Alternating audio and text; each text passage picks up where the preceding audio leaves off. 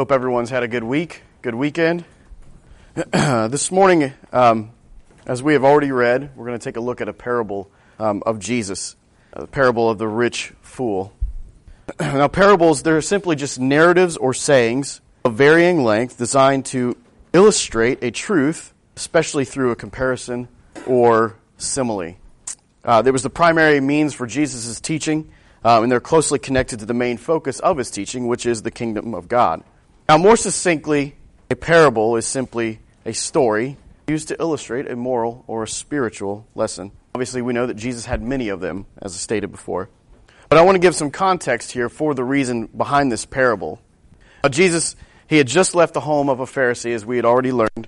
This Pharisee invited him over for supper because he wanted to catch him in, in, in some questions. He had questions for him. And that's when Jesus pronounced many woes to the Pharisees and to the scribes. But as Jesus left the home of this Pharisee, there was many thousands of people that had gathered around and they were trampling one another. So Jesus drew a crowd while he was inside this Pharisee's home speaking and teaching these Pharisees. And when Jesus Jesus gave them a warning in this in this account. He gave them a warning about the leaven of the Pharisees, which we learned last week, which is hypocrisy. But he also engaged um, the crowd that was outside there not to fear and to acknowledge him before men. Now, I got to ask you this before we get a little further. How many of you have had a rich relative die and leave an inheritance to anyone? I shall keep my hand down. Right? So in, in those accounts, there's usually a last will and a testament that's left, and the rich relative will leave something to someone, correct? Usually? Maybe? Leaves to the wife, kids, nixes everybody and gives it to someone else. That's what happens here. Jesus is speaking, and as he's speaking, there's a man in the crowd that interrupts him and has this audacious request, audacious request. He asked Jesus to tell his brother to divide the inheritance with him. So, obviously we can we can assume here that someone had died, someone had passed away, and there was a great inheritance that was left. Maybe some property, a giant house, maybe he had built more or there was something of value that was in this last will and testament that the brother wanted. Now, there's again, there's something about family members that argue um, over possession, right? They will they'll, there'll be something left, and there might be some kids that kind of bicker and complain about certain things or certain items that they want. In one of the commentaries I read, the guy had this story about how someone had died, and as they were on the way back, the family was already there putting their names on the things that they wanted. I could just imagine people with post-it notes sticking their names on, on you know, a, a certain lamp or a dish that they had enjoyed or really wanted that was their great grandmother's. But see, the text doesn't give us these details. We just assume this. But what, what is great here to see is Jesus' response and what it tells us, right? He has no interest in being the judge over a simple probate case. And he had no interest in being Judge Judy. But it's clear within Scripture that Christ will be the ultimate judge right? When he returns to judge the quick and the dead. But this is not the purpose here at this time in his earthly ministry. Jesus' main concern is to seek and save that which is lost. He's after those lost sheep. Right? He's, he's seeking to transform the heart and transform the person. And with this interaction, Jesus then issues a, a warning. Right? There's another warning that happens in sequence with this crowd. And the Gospels are filled with warnings. When you read through them, you'll see various warnings and that's what I want to call this is a gospel warning. He's telling these thousands of people that have gathered here and all of us who can hear his words to guard against all kinds of covetousness. He's looking back at the Ten Commandments and he's saying, do not covet your neighbor's house. Do not covet your neighbor's wife, male or female servants, or his donkey, or his ox, or anything that is your neighbor's possessions. Right? To put it into modern day terms, obviously, don't covet your neighbor's wife. Don't covet your neighbor's house. I don't know if we have any servants, or his donkey or his ox, his cars, his clothing, things of this nature. Now, quick to give a definition of what covetousness is it's a strong desire to acquire more and more material possessions or to possess more things than, than other people have. Thomas Watson says this he says that his definition of covetousness is an insatiable desire of getting the world. And we all know that cliche the one who dies with the most toys wins, right? It's because we covet our neighbor's possessions. It's because we have a sick heart, because our heart is full of sin. Paul likens this to idolatry in Colossians 3 5. So it's no, no surprise today that we still fight against this. We're still sinful human beings trapped within this sinful body with a new heart that's still fighting and struggling with one another. We fight against greed, we fight against idolatry, and we fight against covetousness. But not just in, this, in the context of, of secular society, society outside of church and outside of Christendom, but within Christendom as well. We still struggle with this. We see large ministries on television whose main goal is, is not to the, the proclamation of the gospel, but to gain money and possessions. We see pastors, quote unquote, wearing expensive three piece suits. And again, these aren't all bad things. Expensive three piece suit, it's not a bad thing. Expensive sneakers. I mean, I like Jordans as much as the next young guy, but I don't know if I would spend the money on them. Or we see them in mansions and multiple cars and billion dollar jets. And they're focused on the riches and the fame, but not the proclamation of the gospel, not the proper stewardship of the gospel message. The greed has filled their hearts. Covetousness has filled their hearts. Idolatry has filled their hearts. And, and, and some of these fools, as we'll call them, it, it kind of goes in line with this text that they've made claims stating that Jesus, if Jesus were here, he wouldn't be riding on a donkey. Or we don't want to get in a long tube filled with a bunch of demons. Now, they've said these things in in, in talking about the reasoning behind getting these big, expensive private jets and flying all across the world to proclaim the gospel, as they would say. See, we have to guard against this heart issue. And the one solution for this is to continually renew our hearts and minds with the Word of God and to fight against the desires of our flesh. Be killing sin, or sin will be killing you, as John Owen has said. See, we need God to continually remove our heart of stone, to replace it with a heart of flesh, to do heart surgery on us, to fix those spots, right? We need that heart of flesh so that he can mold and shape us into whom he has he wants us to be and to conform to his will. And thank God this is what he does for us, right? Through the gospel, through the working of the Holy Spirit, through church on Sunday mornings, through fellowship with our brothers and sisters in Christ. See, this man in the crowd, he had misplaced affections and misplaced trust. He placed them in his material possessions and his wealth rather than in Christ. And we do this. I do this. I've done this on many of occasions. I've been very guilty of this. See, uh, I've been more content with keeping up with the Joneses than I have been with tre- keeping up treasures in heaven or laying up treasures in heaven. Many, many of you can agree with this and, and, and feel that sentiment. But as Jesus proceeds on with this parable about the rich man, he says, the rich man, again, he misplaced his trust in his fe- in affections. He misplaced his trust in affections and he placed them in the crops that he had just harvested. Again, one thing I think we should note here in this text is how many times the man mentions to himself, I, my, and you.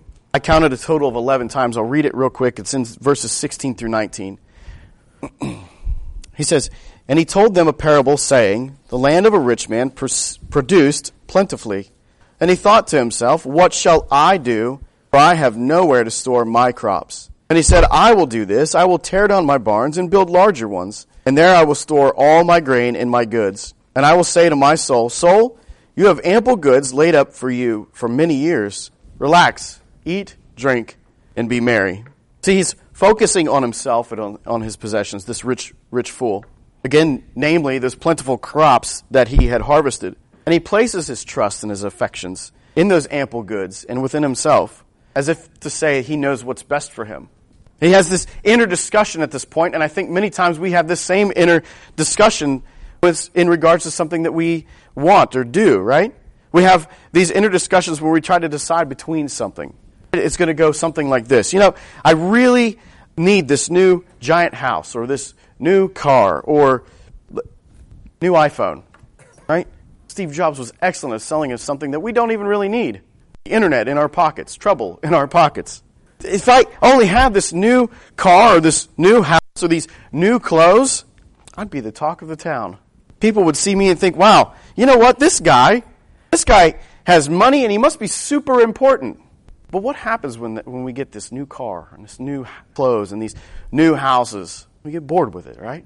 We want to change it immediately. Then there's nothing wrong with, you know, updating a kitchen or updating a bathroom. We are painting cabinets right now. It's a cheaper route to go. There's nothing wrong with that, right? We get bored with it. We want something different. And again, this goes back to our definition of covetousness a strong desire to acquire more and more. But it's only because we're unsatisfied with what we have. We're not content with what we have or what God has so graciously provided to us. Again, the, the, the crops were provided by God. He provided ample rain and ample sunlight for these crops to grow plentifully. See, the rich fool, he then determines that since he has nowhere to store this amazing harvest and his possessions, that he's going to tear down his old small barns and he's going to build larger ones so that he can store all these grains and his goods. Just at this point, he decides, you know what, I'm going to retire. I'm going to live like I'm on the lifestyle of Rich and Famous with Robin Leach. If any of you know who that is, there's a few of you in the crowd, I'm sure. Again, that's not a knock against living a retired life or live or being retired because those are all good things. We all want to eventually work to the point of where we don't have to work anymore and we can, you know, live and enjoy our life and enjoy our, our marriage and enjoy traveling and enjoy our kids and grandkids and so on and so forth. But there is a way to retire and live to the glory of God and, and not to the glory of ourselves. So looking back on verse 15, it says, One's life does not consist of the abundance of his possessions. Life's not about the car you drive, the house you live in, or the clothes that you wear. No. It's about loving God and enjoying Him forever and loving others as an extension of that enjoyment and fulfillment in God. Jesus, in this sense, saying, Life's not about your possessions. Life's about me. It consists of Christ. We look at John 6, or John 14, 6, where he says, I'm the way, the truth, and the life. Again, the rich fool here, he, he didn't gain his possessions in, in an unfair way. Right? It was the land that produced these crops. It was the land that produced the crops, and then ultimately God who provided for it. As He does with every one of us, provides and, and sustains us. His riches weren't gained deceitfully. As R. Kent Hughes said, he said this. He said, He come by his wealth honestly, like so many of us. He did not cheat to get his fields. He did not devour widows' homes. He was not an abuser of, an empl- of employees. God had blessed him materially. So it's, again, it's not a bad thing in and of itself to be blessed in that manner.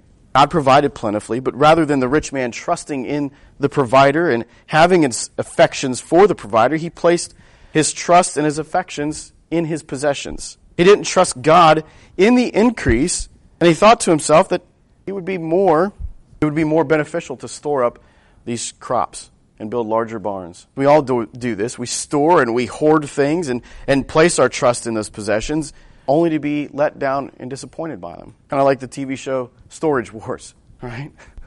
I've only watched maybe a couple episodes, but again, you get the picture. People have stored these things away, and when they die or when you know what such and such event happens and they can't pay the rent or anything, they auction off the the, the storage building or the storage facility, and then people get all these treasures, right?